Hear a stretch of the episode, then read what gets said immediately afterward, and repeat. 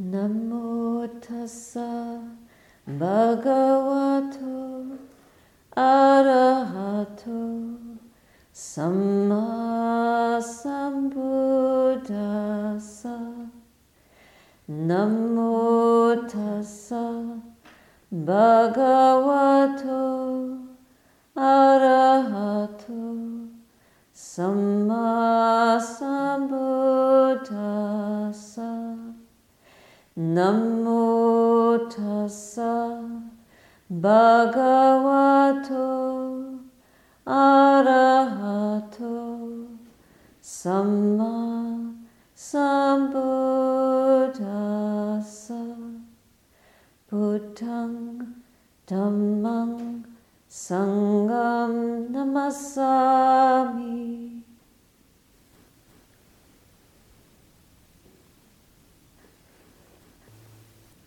At one time, there was a novice who went on alms round in the village. And he went to the house of a money lender and his wife. They didn't give him any food. So he very quietly and politely turned away and continued his alms round with an empty bowl. This surprised the wife of the moneylender because he was very polite, even though they didn't offer him anything. So she was a bit suspicious and she followed him. As soon as he was far from their house, he looked around. He had to urinate. So he looked to make sure there was no one around, and he didn't see her. He very carefully squatted and made a little indentation in the earth. And then when he was finished, he covered it carefully. And then he continued on his way.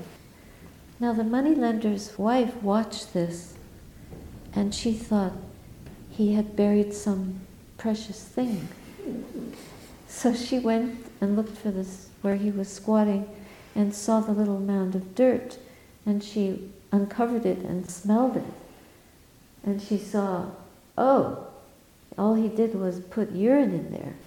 Well, if he takes such good care of his urine, how much care he would take of more valuable things. So she rushed home and told her husband about this impressive young novice, and they decided to adopt him as their foster son. They were childless, so they would have somebody that they could leave their fortune to. Then they summoned the young novice and they said, We would like you to be our foster son. What do you think he said? No, not interested. And they were surprised. And then he said, I have what is truly valuable already. There's nothing that you can give me of value. And they were so impressed by his manner and his renunciation, so they asked him to tell them what he had of value. So he taught them the Dhamma. He taught them about virtue. He taught them about contentment. He taught them about selflessness, not selfishness. He taught them about cultivation of the mind. He taught them about wisdom as a way to overcome their greed, their ill will, and their ignorance. So they began to practice, and sooner or later they became established in the Dhamma and realized where the true riches lie. Now, this is a, a very good story, a good reflection for those of us that think that possessions that we have are so valuable. And when we start to realize that what, what is valuable is our conduct, our way of speaking, our manner of doing things, and our thoughts, to have goodness arising in conjunction with all of these four things. And so even though the novice had an empty bowl, he was much more full in his heart than the moneylender and his wife. And this is a good thing for us to examine in, in our way of doing things, in our, our conduct, in the words that we use, and in the ways that we think. What kind of, even to that extent, we may not perform coarse actions against anyone. We may be quite harmless, but then we still use words that are unpleasant, that are insulting, abrasive even. And even if we think our words are nice, polite, kind, but our thoughts might be quite crude. We might have a lot of judgment. Think about, thinking about thoughts, be aware or just review for a moment how much critical thinking we have about other people. Like when you meet somebody and you say something to them, you always, and then comes the, the criticism, you always do this, you always do that. This is a judgment, we judge each other. And then if we think, well, I don't judge anyone, so what kind of thoughts do we have towards ourselves? I can't do that. I'm confused. I don't know what I want to know. Everyone else is better than me. Or we have uh, feelings of ill will towards ourselves. So these thoughts are not helpful. They're not to be treasured, not to be practiced. I mean, we, we actually have habits of thought which are extremely harmful to ourselves. And yet, all of us are yearning for the truth. We're yearning for a healing, peace, a wholeness, a feeling of well being in body, in word, in thought, in state of mind. So the Buddha said that not only on the exterior do we go from the coarse to the refined, like from learning how to give up unwholesome acts and how to give up unwholesome words and how even to refine our thoughts. But look, sitting down and practicing meditation, even when we do these meditative practices to purify our minds, we can come to many different levels. The very first level is learning how to focus on one point, one object. Because usually the mind is busy and roaming around, attending to, like, think of what we did today. There were so many jobs so much activity, we got so much done. But how, how much business, how much the mind had to jump from one activity to the other. When we're meditating, we give that up and we focus inward. So the mind has to be extremely renunciant right there. We have to give up the busyness. And that can make us drowsy. Certainly, after working very hard and eating a big meal, we feel drowsy. It's boring.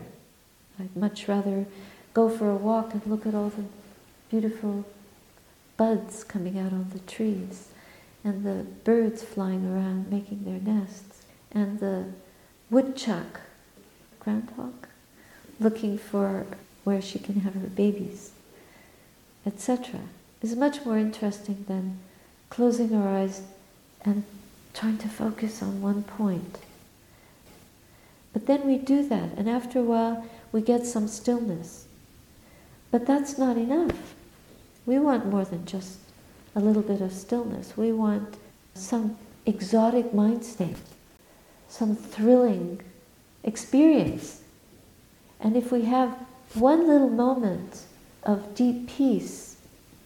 And we think, oh, I haven't felt like this. This is very special. So we want something deeper, something better, something more fabulous. But it really is a gradual training to go from the coarse to the refined. It's much easier in external conditions to give up those things that are harmful to others because it's easy for us to notice how harmful they are to ourselves. But when we start refining our thoughts, that becomes more and more difficult. And so we have to be very patient. The Buddha says that this purification of mind requires an exalted form of patience, and it is the highest austerity. You could probably compare it to walking on hot coals. Because if you spend one day alone with your mind, without meeting anybody or talking to anybody or doing anything, even putting out the garbage or doing nothing, what does the mind do then when we do nothing? It gets very, very agitated. So, stopping and stilling and purifying requires an inordinate amount of patience.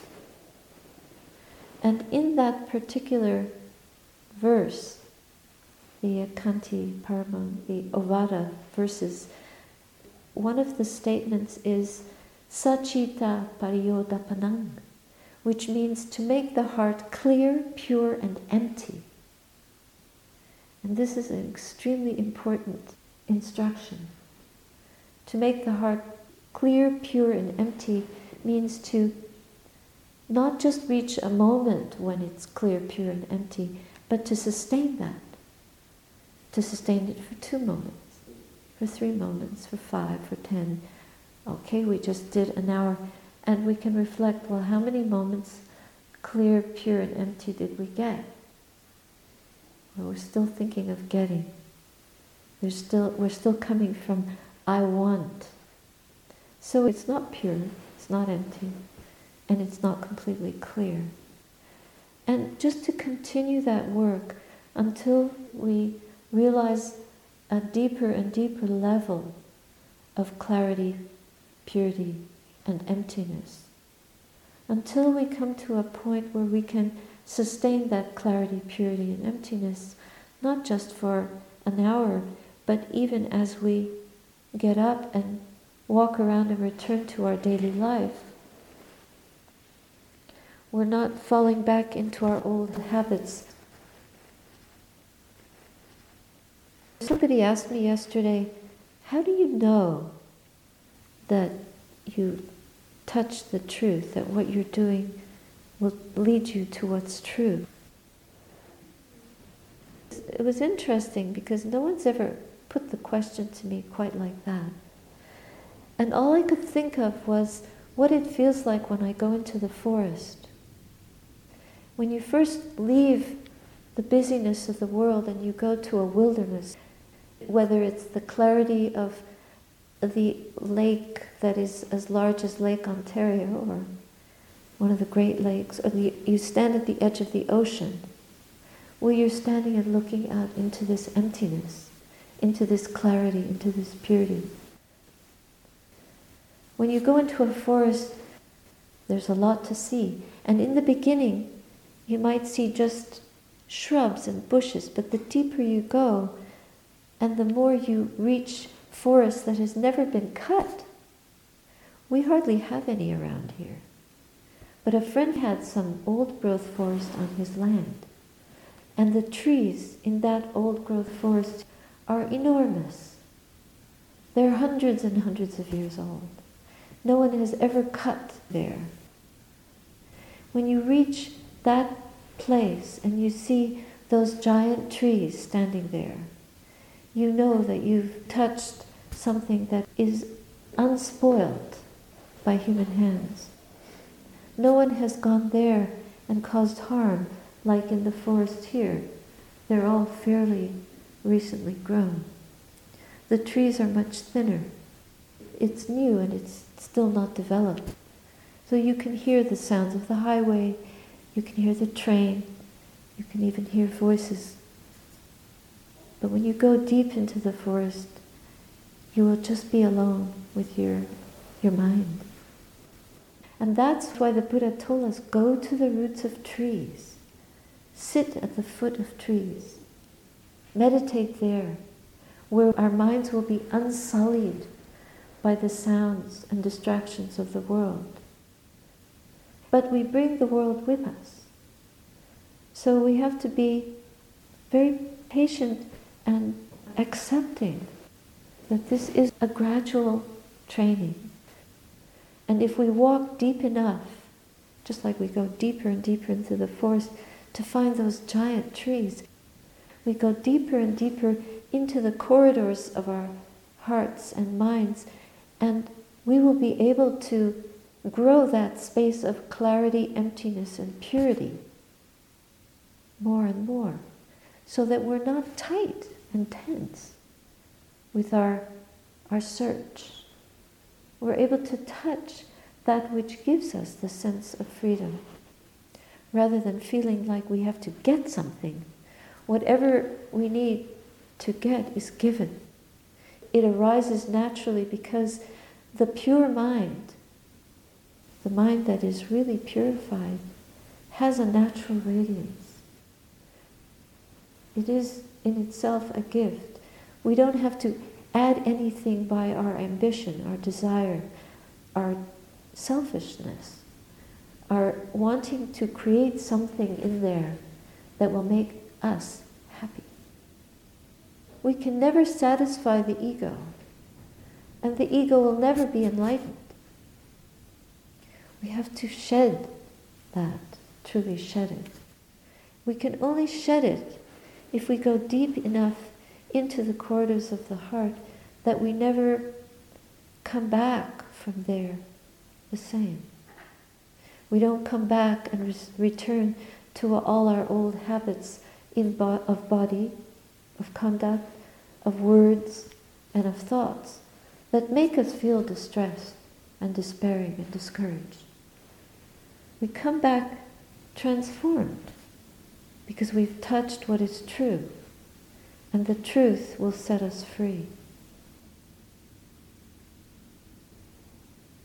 We know the truth when we realize that we have touched that deeply. It's like when you come to those places in nature that are so unspoiled. It's the raw wild. So we don't think of the interior of our, of our hearts as a wilderness, but rather it's an empty space. It's the heart that is Sacitta Pariyodapanang. It's clear, it's pure, it's completely harmless. It's an emptiness in which we understand the truth of all things. We see their impermanence. We don't find any self in there. There's nothing to protect. We are completely protected by wisdom, by just knowing that space for ourselves. It's not something we can read about in a book. The Buddha always talks about the truth, the ultimate truth, in terms of what it is not. So it's just something that we can only taste through our own experience. And the beauty of it is that it is apparent here and now, timeless, to be experienced directly by those who have eyes to see, who have time to search, who have the patience to open, to give up clinging, to wake up, waking up then we have to just set our feet on the path and trust that. It's not something we can buy, but we can commit ourselves to it. And some people feel that they don't have time to meditate because life demands so much. But really, this practice is something that is doable in everyday life. Even as you sit here feeling your sit bones on your seats and your hands folded in your laps. These are moments when we can pay attention to our, our experience and use our mindfulness to penetrate into the feeling, the knowledge of what we feel, the knowing of sensation, the knowing of present moment awareness of that sensation, the clarifying of our perception of sensation, the knowing of how the mind receives the sensational experience, sensational. and understanding the physical and mental connection between mind and matter. So that we're not mistaking the body for what we are, not mistaking it as me or myself, and seeing it as just a composite, like a car. It's a vehicle. This body is just a vehicle, a vehicle for us to travel in. And when we have to give it up, what happens? Not to think that we have to take this body with us for the rest of the journey. These are mysteries that we can explore through our own integrity. Integrity means wholeness and purity and clarity. Then, even if we go away from a situation with empty bowl, I've been there, I've done that. Go for alms in the village and have an empty bowl. And reflect that the emptiness is a gift. Reflecting on how emptying the mind of all that we carry, all the hindrances that keep our minds in a state of furrowed brow.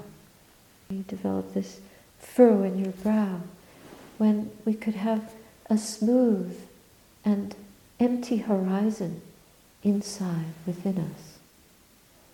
Just like the view from the side of the lake, or the way the trees, the large old growth forest, reaches up to space, to, to the sky. There is emptiness in all things. It's the mind that continues to fabricate and create a reality on which the ego is hung. And then the identification with the body makes us cling to life. But a life that is lived with anxiety and worry, with greed for the gratification of the senses, with restlessness, with boredom, with agitation, and with doubt, is not a life that will lead us to the truth. So therefore the, the teachings about emptying, seeing clearly, sustaining that, purifying. It's all we need to know. It's really simple.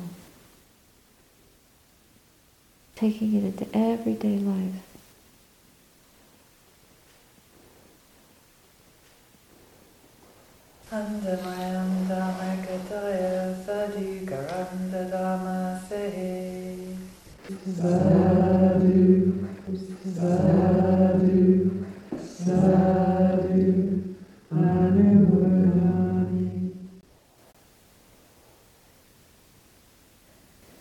We follow these rituals just as a way of holding up the teaching, whether we like it or not, whether it's helpful or not, whether we heard it or not but we express uh, joy that the teaching is, we're aspiring, we're trying, we're repeating, we're seeing, we're exploring, we're listening, and something will be shared, something will be, even one word we can take away with us.